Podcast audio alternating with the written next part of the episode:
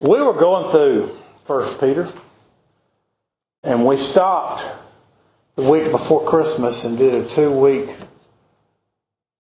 Christmas story, if you want to call it that, showing some of the prophecies that led up to the coming of the Christ and his birth, and gave a reason historically as to why our Christmas holiday that we have set aside to celebrate the birth of the Lord why it was in December and when it truly was in the Feast of Harvest, which should have been around October, and what led up to that. And my point in telling you all that is we we spent two weeks on that, or we would be through Peter, and I don't say this jokingly, but in November, Steve and I went to the Lord Wetumpka, and sometimes the minister will get things on his mind when he hears other people and it bumps around, and you end up doing what we call shooting from the hip. You may have a text that was on your mind, and when you get somewhere and listen to other people preaching, that the text or where you're going to come from, at least, is not really prepared. It just pops into your mind. And I'm telling you all this because this is the text that I used that day. I'm not going to use it the same way. And if it's uh, repetitive, I will apologize for that. But this is where we're at, and I want to take it by the context of Scripture. When I used it in November, it was to, best I remember, teach what we should preach to profit the church, which is, of course, the sufferings of Christ. But last week, as we started back, we came into suffering for the Lord. And it's an important thing to think about because as we live in this world, we certainly suffer. We, we don't necessarily, in this context, it's in the scripture today, think about persecutions as being killed and, and, and, and, and mauled and maimed and abused physically. But I think a lot of this context deals with the, what Paul called a conflict the things that are within us that, that would draw us away from Christ and striving to live with God, with Christ, and walk in Christ, and striving to be separate from the world and its teachings. You're going to find as we go on through chapter 4, he talks about those who think it strange because you do not run to excess of riot with them. To the world, it is very confusing. They don't understand why we choose to walk in a way which denies the satisfaction of the flesh and the natural man. Unto them that are of the world, and it's not given to them to come to God because they're not chosen of God, they will never understand this as long as they live in this world. And we suffer in living in that environment. We suffer in being surrounded by those who have no sense of good, no sense of godliness. Society would be at the very bottom of the pit that Christ lifted us up from were it not for the grace of God. And we have to live among that while we live in this world. It weighs down on us. It eats at our soul many times. Yet we have joy in Christ and we have joy in the worship of Christ. We have joy in the kingdom of God and the knowledge of Christ. Why he said in verse 15, sanctify the Lord God in your hearts. Put God first. Seek ye first the kingdom of God. Satan constantly, constantly attacks us with things of the flesh and things of the world, whatever it may be. James said, every man enticed of his own lust. We've all got our own problems, and Satan knows what they are, and he eats at us with those things. We suffer in this world. Sanctify the Lord God in your heart. Put God first. Seek ye first the kingdom of God and his righteousness. All things needful will be added to us. We prosper in peace. We prosper in godliness. We prosper in all things that God gives us spiritually when we put the Lord first. And he tells us about having a good conscience. We're going to get down to that today. It has a lot to do with baptism. It has a lot to do with being in the church. It has a lot to do with the kingdom of God and putting God first in our life. Talks about them being, speaking of us as evildoers. We'll get to that again in chapter 4. And we came down to verse 17 where we closed last week. For it is better if the if the will of God be so. You catch that? If the will of God be so. And I've said this twice in the last two years. This will be the third time. I do not know the mind of God. I do not know why some men and women who are God's children suffer more so than others. I do not know why some of them suffer temptation, hatred, persecution, and all the things in the world more than others. Peter says, if, if the will of God be so, that you suffer for well doing than for evil doing.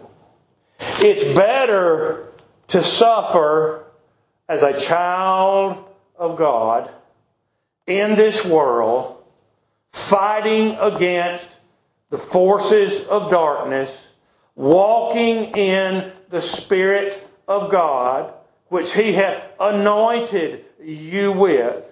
It's better to suffer in that way, trying to live a godly life, than it is to fall to the ways of the flesh, the temptations of Satan, and all the world throws at a child of God. It's better to suffer for righteousness' sake. It's better to suffer for being a child of God. I've been going to read the 44th Psalm all week and haven't turned to it yet, and that's my fault. But if you read the 44th Psalm, you will find two reasons why we suffer. One, because we turn from God. Goes back to Romans 8. One, because we turn from God. And one, because we are God's children. Now the text in the 44th Psalm deals with physical tribulation also. But we're hated of the world. God has given us a kingdom. It's better to suffer for righteousness' sake, for Christ's sake, than for evil. We'll start with verse 18. For Christ also hath once suffered for sins.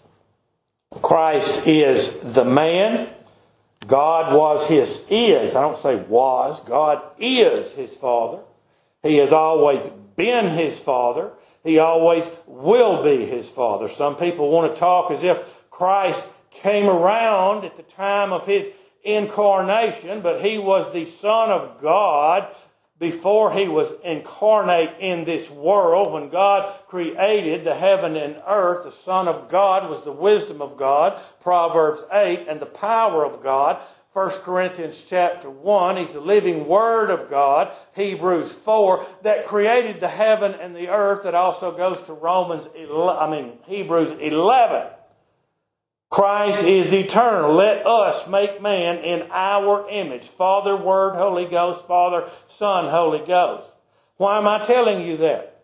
Because Christ, the man, Jesus Christ, incarnate in the flesh, born in this world, with his Father being God, conceived of the Holy Spirit, from the Virgin, perfect, no inherited sin, walked in perfection, no sin omitted, no sin committed. The man suffered for sin. If God's children could understand the plain text taught in Scripture, which is the Word of God revealed to us, the will of God revealed to us, Christ, the revelation, that God in His omniscience, knowing all things which would come to pass, foreknew, I hate to use that word because it details an intimacy with his people, but he did foreknow them as a man does his wife. And then his omniscience knew the fall of man, that Adam was sin, and that sin would enter the world by man and death by sin. And God, in eternity, that means it never had a beginning, it's always been this way. It's always been made, and I'm speaking of the covenant of grace, that the Son of God would come into the world and die for the sins of God's people. For it is better that the will of God be so that you suffer for well doing than for evil, for Christ also hath once suffered for sins. It was God's will that Christ be born into the world. in the fullness of time, a time God ordained, a time God set, a time God foreknew, and that his son would suffer. God cannot die. God cannot suffer pain. Yet God came forth as the Christ. He's the everlasting Father. He's the, the God manifest in the flesh. He came into the world as a man to do what the Spirit of God cannot do. Yeah, there's things God cannot do. God cannot die. God cannot suffer. God cannot fail. God cannot lie. And He became a man and came into this world. He was made flesh to suffer and bleed and die for the sins of His people. Those the Father gave Him. There's the covenant. For Christ also hath once, that's so important, that's so important. Every year the high priest would enter into the holy place, the most holy, with blood and offer a sacrifice first for himself and also for the children of Israel, the children of God. Every year. No, it didn't wash away sin. No, it didn't roll sin back another year. It brought into remembrance yearly that we are sinners. Our existence is sin. Our very being is sin every year. Christ entered into the holy place made without hands once, one time, and perfected the offering that was all pointed to and prophesied of in the Old Testament scripture and the law and the prophets. For Christ also has once suffered for sins I ain't getting into that. I don't talk about somebody else. But let me tell you, suffered for sins.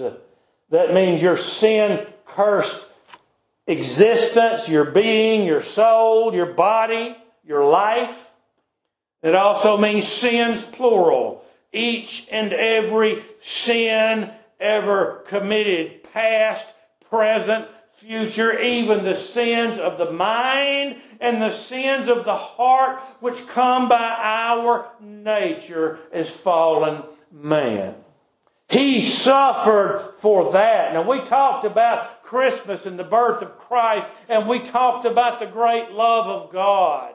Realize the love of God in Christ, that He suffered for us. What God could not do, being spiritual, He was made flesh and came into this world and died. He suffered for us.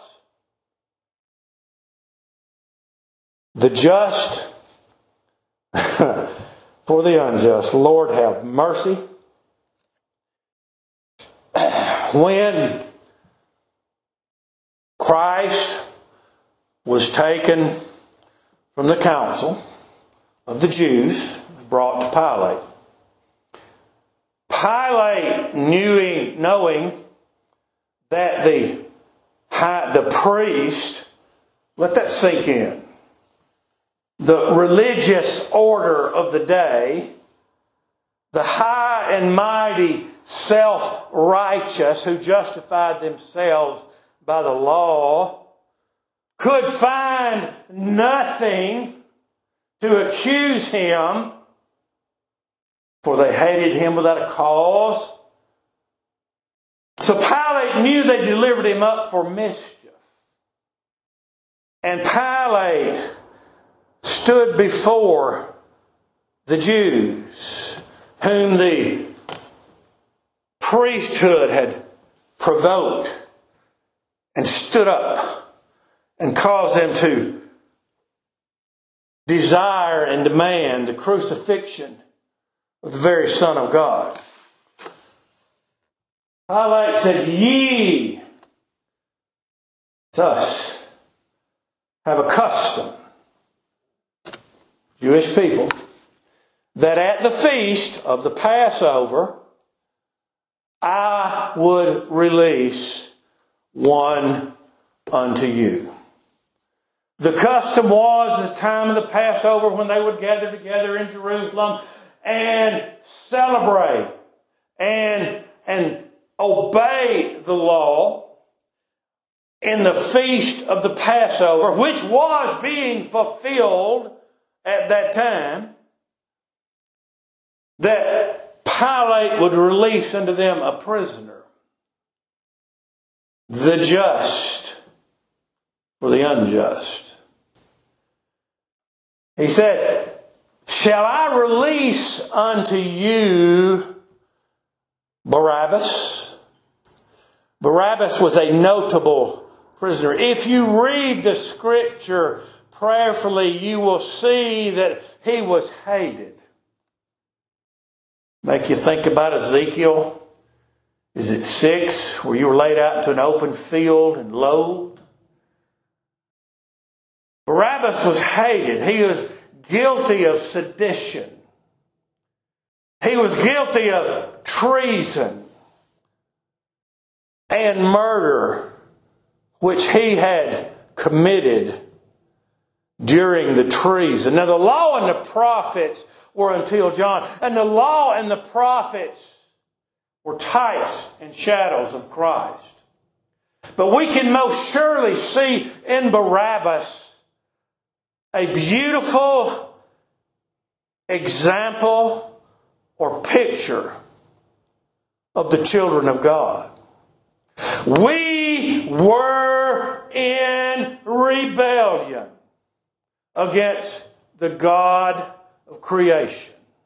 The very Jews, all that was left of Israel, the very remnant of Israel there, and the whole nation had rebelled against God, justifying themselves by the works of the law loving the silver and gold of the temple more than the temple and the altar itself, looking down upon God's children, despising the poor, giving them rules that they were to live by, which they themselves would not keep. They would not enter into the kingdom of God themselves, and they suffered others not to also.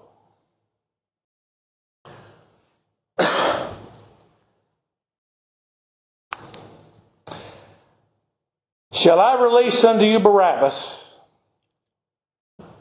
Or this man, you notice the very important fact. This man, all God, all man, which is called Christ. He is called Christ because he is the Christ that was prophesied all the way back to Genesis chapter 3. And by the way, well, that's where the Lord said, I will put enmity between thy seed, Satan, and the seed of the woman. Thou shalt bruise his heel, but he shall bruise thy head.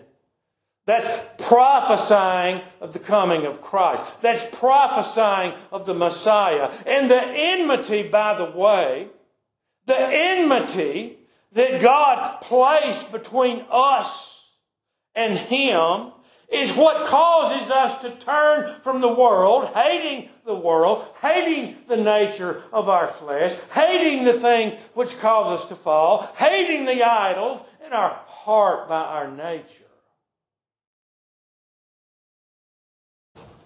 Shall I release unto you Barabbas? Or this man that is called Christ? I want you to think about this. You've been to a football game. I've been to a hockey game, but I think football is the worst sport for this as far as cheering and getting carried away and being emotional. Know, I've seen, I've seen people at football games literally foaming at the mouth. I remember the first one I went to, we went to an Auburn and Tennessee game at Legion Field, and I was probably knee high to a duck. This woman beside me, I don't know what she was drinking, but it was more than Coke the way she was acting. She slung her drink and popcorn all over me. She was so excited. And I give you that somewhat foolish example to, to understand the frenzy that these people were in and had been worked up unto by the Jewish leaders and by the darkness of Satan and hating the very Lord Jesus Christ, who is many of their Savior. They didn't just say, crucify him. You've heard them on TV when you watch the games defense, defense. This is the way that was. Crucify him. A multitude of people crucify him. It was the will of God that Christ should suffer. Father, forgive them for they know not what they do. It was the will of God he'd be betrayed. He didn't cause them to do it, but he knew they would do it. Release unto us Barabbas. As for this man Christ, crucify him. His wife came and said, Have nothing to do with this just man, for I have suffered many things of him in a dream. I read in a book one time the dream that she had. She saw Christ as they did in Ezekiel in Exodus 24. She saw Christ in the heaven riding upon a throne of pavement, just as Moses and Aaron did in Exodus 24. Have thou nothing to do with this just man? Why? What evil hath he done?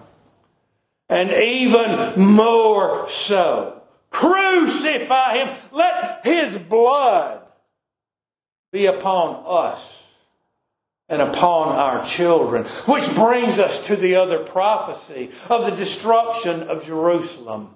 Completely razed, the scripture says. That means R-A-Z-E-D to the ground.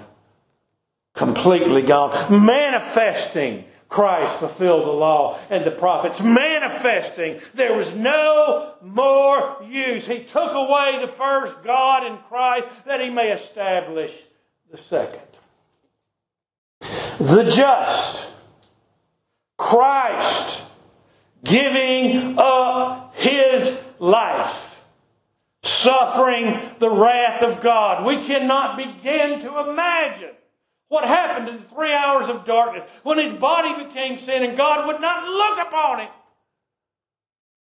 But what we do know is heart wrenching to know the love of Christ and how he died for us the just, the righteous, the creator of heaven and earth, for the unjust. That is us. That was Barabbas, a, a representation of every child of God. Morally bankrupt, no way to approach into God, no way to know God, no way to come to God at rebellion against God and happy in it.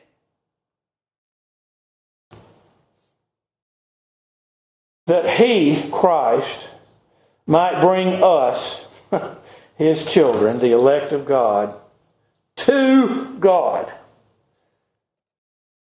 Driven from God in Adam's sin, lest we be consumed, brought back to God in the presence of God in fellowship with God through the blood of the Lamb of God, the Lord Jesus Christ. One time he suffered, being put to death in the flesh. He laid his life down, but quickened by the Spirit. The Spirit of God raised him, the same Spirit of creation, the same Spirit, the same power of creation, the same power, the same Spirit that gives you life and translates you into the kingdom of God, which is the presence of God. Quickened by the Spirit, by which also He, Christ, went and preached unto the spirits in prison. Isaiah 42 prophesying of the coming of Christ and the work that Christ would do. Verse 7 I believe, teaches us that He would deliver us from darkness. He is the light of God. We find it there. He'd be a light to the Gentiles. We find it there. John chapter 1, we find that Christ is the light of God. He is the life of God that shines unto men. We find in John, 1 John chapter 1, in him is light. There is no darkness at all. And it tells us there, with him being the light of God, that he will deliver us from darkness and from the prison house of darkness. Okay? Now, by which also he went and preached unto the spirits in prison. Okay? These people that he preached to, there was not the law given. There was not an organized church service. There were not preachers in the way that we see them now. Enoch preached. Noah preached. God sent men to preach the gospel. But this says Christ, by the Spirit of God, preached unto them. Have you turned to Galatians, thinking about Scripture, thinking about preaching? Galatians, I'm past it. Let me back up. Chapter 3. I love this text in Galatians. Verse 8. 3 and 8. And the Scripture. You see what it's talking about? The Scripture, the Word of God. Who is the Word of God? Who is the testimony of God? Foreseeing that God would justify the heathen through faith, preached before the gospel unto Abraham. This is before Moses. There was no law service. But yet the Scripture, Christ preached to him, saying, In thee shall all nations be blessed. Come back over here. Christ went into the prison house of darkness, visited these people, gave them life, quickened them, wrote his law upon their inward parts, and taught them about himself, the Christ, the Son of God, the Messiah who would come, prophesied all through the law and prophets, which came after this. Because talking about these spirits, in prison, the prison house of darkness, which sometimes were disobedient. How disobedient were they? It grieved the Lord that He had made man on the earth. God would destroy every single being that had the breath of life in it. Because every imagination of their heart was only evil continually. But, but, I love that, but God, Noah found grace in the eyes of the Lord. And Noah, his sons, and all their wives were placed upon that ark. What happened to everybody else? They were destroyed. They died in the flood. What is this text telling us? That when God was suffering the sin of man on the earth for that 120 years, while Noah was preaching to people, and preaching has nothing to do with being born of the Spirit of God. You've got to be born and made alive before you can hear, before you can get thirsty, before you can get hungry, before you can walk. But God gave His people life. God changed them. God quickened them before they perished off the face of the earth because we must all be changed. He's telling us this for a reason.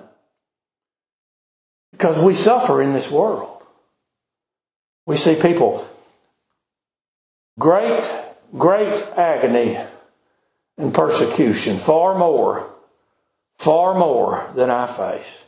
May God bless them. But He's telling us this to give us the hope the earnest expectation of the finished work of Christ, which is the manifestation of the body, the adoption of the sons of God. While the ark was preparing, wherein that few, that is, eight souls, were saved by water. I'm not get where I want to, might as well spend some time. Six days the Lord made the earth, heaven and earth. Seventh day God rested because creation was finished. Wasn't tired. It was finished. In the number eight, in the souls upon that ark, we see a new beginning. Six, seven is completed, and eight, we see a new beginning. Christ came forth on the first day of the week. Saturday is the Jewish Sabbath. Sunday, today, the Lord's Day. The number eight portrayed as a new beginning in Christ. I hope that briefly makes sense. But there were eight souls of the promised seed, the elect of God, upon that ark. Eight souls were saved by water. Now let's think about this when we think about the providence of God. How did water save them? God destroyed the wicked of the world by water. And in that, they were saved. There's a salvation there by water. God working. When they came forth out of Egypt and they were led down to a place of no escape, there against the Red Sea, I don't care what some squirrel headed historian tells you, it's not the Reed Sea, which is knee deep. It was the Red Sea. And God parted the waters. They had salvation by water. God parted the water. They crossed over as on dry land, dry shod. Christ, the Word of God, parted the water brought them over. And Pharaoh, in his worldly arrogance of the natural flesh, pursuing after them much as the world pursues after God's children today, seeking to do them harm and enslave them again. That same water by which God saved his people, God destroyed Pharaoh's army. There's a saving by water. We also see a saving by water when God parted the River Jordan and they crossed into the promised land. But that's a different type of saving. That's a saving of coming into the church, which is what's about under the land of Canaan that God promised them, which is goes in line with what's coming here. The like figure of those eight souls saved by water, whereunto even baptism doth also now save us. I heard my young life, you got to get baptized. You got to get baptized. You got to get baptized. Don't tell me I got to do something because I'm, not going to do it. I'll show you I'm not going to do it. Well, you're going to go to hell if you don't get baptized. You heard that gibberish. Baptism saves you. What does the Bible teach us? We are saved in the blood of Christ. There's no water in the sense of salvation there. It's the blood of the Lamb. The glory is His and that alone. Baptism is the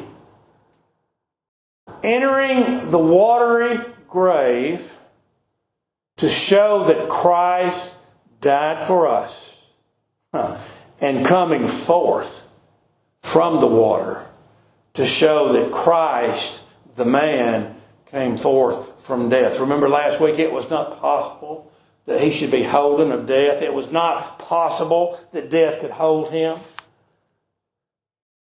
The like figure whereunto even baptism doth also now save us, not the putting away of the filth of the flesh, but the answer of a good conscience toward God. Baptism is the answer of a good conscience toward God. I am a sinner. My salvation is in the Lord Jesus Christ. Nothing else. Nothing else can do it. Nothing else could begin to do it. It's not possible any other way. The Christ of God died for my sins. He suffered for me. This is my answer to that is baptism and coming into the church. and serving the Lord? The answer for good conscience toward God by the resurrection of Jesus Christ, who is gone into heaven. That work was finished. God received him back into the heavens. Had that work not been finished, God would not have received him back into heaven. That's a, an evident testimony that it is finished. Who has gone to heaven, sit on the right hand of the majesty on high, is on the right hand of God. Now catch this.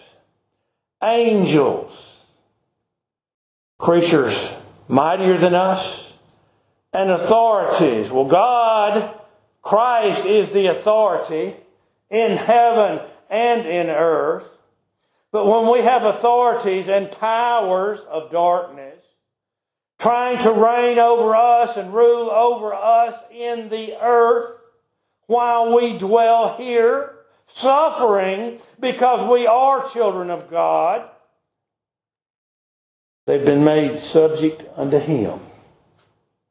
Our God is on the throne. He hath done whatsoever He hath pleased. Beginning verse 4, same text. This is about us walking in Christ. For as much then as Christ has suffered for us in the flesh. Christ left glory laid the glory of the Godhead aside, was made flesh, dwelt among us, suffered, bled, and died for us. He suffered, He bled, He died for us. For as much as Christ has saved us and has power over all things created, arm yourselves. You catch that? We fight a battle. We fight a battle. Years ago, Francis Warren, when they started shooting up churches, said, Why don't you go out there and get that gun out of your truck and bring it here when you come in? We fight. We're surrounded. And it's here for the protection of the sheep. But it's not what we fight with. That's a defensive weapon. We fight with the Spirit of God. And our God fights the battle for us. Bible says, when a man's ways please the Lord, he maketh even his enemies to be at peace with him. He may make them at peace with us. He may totally destroy them. This is a, whatever the will of God. May it be so. Arm yourselves. Likewise. This is our weapon. Isaiah 49 says he's a, a sword, a mighty weapon. He's the mightiest weapon ever because he is the weapon of God. Christ. He is the sword of God. He's the living word of God. He has power over all things. He has power to kill and power to heal and power to make alive. And He reigns and He rules over His people and He puts a hedge around them in Christ. And He carries them and He delivers them and He protects them in Christ and through Christ. Arm yourselves likewise with the same mind. This knowledge of the Son of God that is so very precious, that gives us peace beyond understanding. Natural man cannot understand it, it's not given unto them to. But for us, to whom God reveals itself, himself to in Christ, this is the strongest, the greatest love, knowledge, power, assurance People say, well, you don't have any assurance. Pardon me. What did John say in 1 John? To those that believe on the name of the Lord Jesus Christ, I write unto you that ye may know have everlasting life. Assurance. For he that has suffered in the flesh has ceased from sin. Very quickly, and I've given you this a lot, and I'm going to give it to you the right way today, Lord willing. We've talked a lot in the past at funerals and stuff, especially where when we talk about when we're dead and we leave this body, we're freed from sin. And that certainly is true because when this sin cursed body is laid down, our spirit and soul is immediately with the Lord. Snap your fingers that quick, blink an eye that quick. There's no timetable, it's forthwith, it's immediate. Okay? But in the text of Romans 6 and Romans 7, it's speaking of being dead to the law. Okay? Now, if we be dead with, well, I'll go to verse 7. Now, he that is dead is freed from sin because Christ died for our sin. His body became sin for us. When he was nailed to the tree, you were there with him. He died for you. Therefore, you're dead with him dead to sin, dead to the law of sin and death. For he that is dead is freed from sin. Now, if we be dead with Christ, we believe that we shall also live with him, knowing that Christ, being raised from the dead, dieth no more, death hath no more dominion over him. For in that he died, he died unto sin once, but in that he liveth, he liveth unto God. Here's my point. Liken, likewise reckon ye also yourselves to be dead indeed unto sin, but alive unto God through Jesus Christ our Lord. Let not sin therefore reign in your mortal body, that you should obey it in the lust thereof. And this text goes on. We strive to walk with God, and we suffer in this world of sin and darkness. Arm yourself. He that has suffered in the flesh have ceased from sin. We're buried with Christ and we came forth the resurrection of life. We're dead to sin. We're now under grace. We're not under the law. We're not condemned by the law. Christ paid our penalty. He suffered for us. That he no longer should live the rest of his time in the flesh to the lust of men but to the will of God. Dealing with suffering. We know God plants it within us. We strive to walk with God. We pray daily for deliverance. I do not mean eternal, I mean temporal. Lord, deliver me from these wicked thoughts. Lord, drive this wickedness from my mind, from my soul, Help me, please, that I may walk with Christ, that I may walk in a way which is glorifying and honoring to thy Son. And Satan walks about as a roaring lion, trying to lead us astray. He knows he cannot take you from God. He cannot keep you from heaven and immortal glory and endless joys, which we shall never, ever begin to imagine until we're there. But the Lord delivers us. He strives to make us fall. He's telling us how we are to live and how we are to walk and how we are to suffer by standing against the ways of the world and sanctifying the Lord God in our heart because Christ has suffered for us, because Christ loves us, because Christ has died for us, and Christ has raised up for us, and Christ is at the right hand. That's important. The man, Jesus Christ, in that crucified body at the right hand, the majesty on high forever making intercession for us. And we strive to live our lives according to the will of God as we suffer in this sinful, sin cursed earth. The longer we are in this world, the more we loathe it. L O A T H. Has it got an E? I don't remember. Loathe it. Hate it. As blessed as we are here with everything God blesses us with in His hand, food, clothing, even freedom in this country, the kingdom of God to worship and praise and learn of Christ,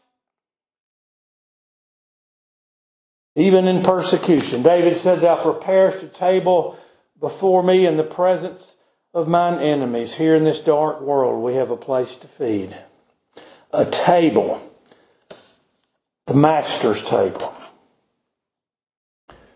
For the time past of our life may suffice us to have wrought the will of the Gentiles when we walked in lasciviousness, lust, excess of wine, revelings, banquetings. Let that sink in. Banquetings. And abominable idolatries wherein they think it strange that you run not with them to the same excess of riot, speaking evil of you. This is their fault. They won't go down this road with us. They won't live like this. They won't allow us to do this. They will not allow us to do this. It's their fault. We hate them. Why? Why are they different? Because you, remember chapter 1, are chosen and sanctified of God these people who shall give account to him that is ready to judge the quick and the dead. I want to get to a point before I sit down. Who shall give account to him that is ready to judge the quick and the dead. We read that, we think about the quick being those who are alive in the world, and the dead being those who are in the grave or consumed of an animal and scattered upon the earth and the dung the animal or burned in fire, consumed into ash, whatsoever. We know nothing that's created can escape creation. It's all here. God knows where it's all at, and God will put it all together again. One day, those graves shall open, and the body of every child of God shall be called forth, and Christ will meet them in the air, and their souls which are with Christ shall be reunited with that body, and the, those which are alive in Christ will be changed, and they all be carried to heaven forevermore. You're appointed unto that, and the judgment of the wicked, the, those that are in the ground and dead, that are not God's, body reunited with spirit, and cast into the everlasting lake of fire. But let me give you a little bit more confirmation would be the word I'd like to use of a child of God. He shall judge the quick and the dead. He shall judge those he hath given life those he hath quickened when they were dead in trespass and sin. Come ye blessed of my Father. When I was hungry, you fed me. When I was naked, you clothed me. When I was thirsty, you gave me drink. When I was in prison, you came and visited me. Could that perhaps be the prison house of darkness again? But being quickened and taken from that why did they feed him? Well, it's to the least of these my brethren. You've done it, so you've done it unto me. Why did they feed them? Why did they clothe them? Why did they give them the things that are necessary for life in this world? Because they had compassion in their heart. Why did they have compassion? It's love, and God is love. That teaches us they did these things because they're born of the Spirit of God, because God had quickened them, and they're the quick, the living being spoken of. Those that are dead are those Jude said twice dead, plucked up from the roots who shall be judged. The Lord cometh with tens of thousands of his saints. Every child of God who's died is coming back with him to be reunited with their body. Who shall give account to him that is ready to judge the quick and the dead? Now, watch this. I wanted to get to this before I sat down to tie this together. For this cause, was the gospel preached also to them that are dead. Who is he talking about? Those in the days of Noah that Christ visited by his Spirit and preached the gospel. What is the gospel? Christ and Him crucified. The Lord Christ, those that were living in sin and were going to perish off the face of the earth. Does that mean Noah was better than them and Noah was perfect? If there had been one man without sin, from the time Adam fell, Christ would not have died in this world to pay for our sins because a man would have attained it. Well, we've all sinned and come short of the glory of God, and Noah was a sinner. But Noah found grace. Isn't that beautiful? Grace, unmerited love and favor of God in Christ. For this cause was the gospel preached also to them that are dead. In the days of Noah, we're in the same context, that they might be judged according to men in the flesh. I can't tell you the times when I was a child and would hit some of these other places where people, in my opinion and mind, God bless them, I wish every child of God knew the truth and I wish we knew more of it. But how many times, making a point have I heard it? All them people that God killed in Noah's flood went to hell. That's enough right there to teach you that's not true. Christ visited his people. Christ gave them life before they perished off the face of the earth in the flood. They were judged by men. They're dead. What chance they got? There's not a preacher to go save them. There's not a choir to sing to them. Christ is not going into hell to preach to them. If he did, hell would bust wide open because Christ is the glory of God. In the eyes of men, they're judged as being killed because of their wickedness and their sin. But let's finish the text. For this cause was the gospel preached also to them that are dead. They're already dead and gone. What would that have been? 6,000 years ago? Oh, no, wait a minute. This world's 20 billion years old. Didn't you know that? Mm-mm. Not hardly. You trace it back to Adam, it was made on day, day six, you've got about 8,000 years. That's how old the world is. So says the truth, the scripture. For this cause was the gospel preached also to them that are dead, and wherever their body went, they were buried, the Lord buried them. They floated in the water, and I guess laid on the ground that they were consumed the fowls that came off the ark, or they rotted into the ground. Worms don't breathe, so I reckon the worms might have got them. I don't know. Not meant for me to know. I'm confident in the, confident in the fact of the providence of God, and God works His way.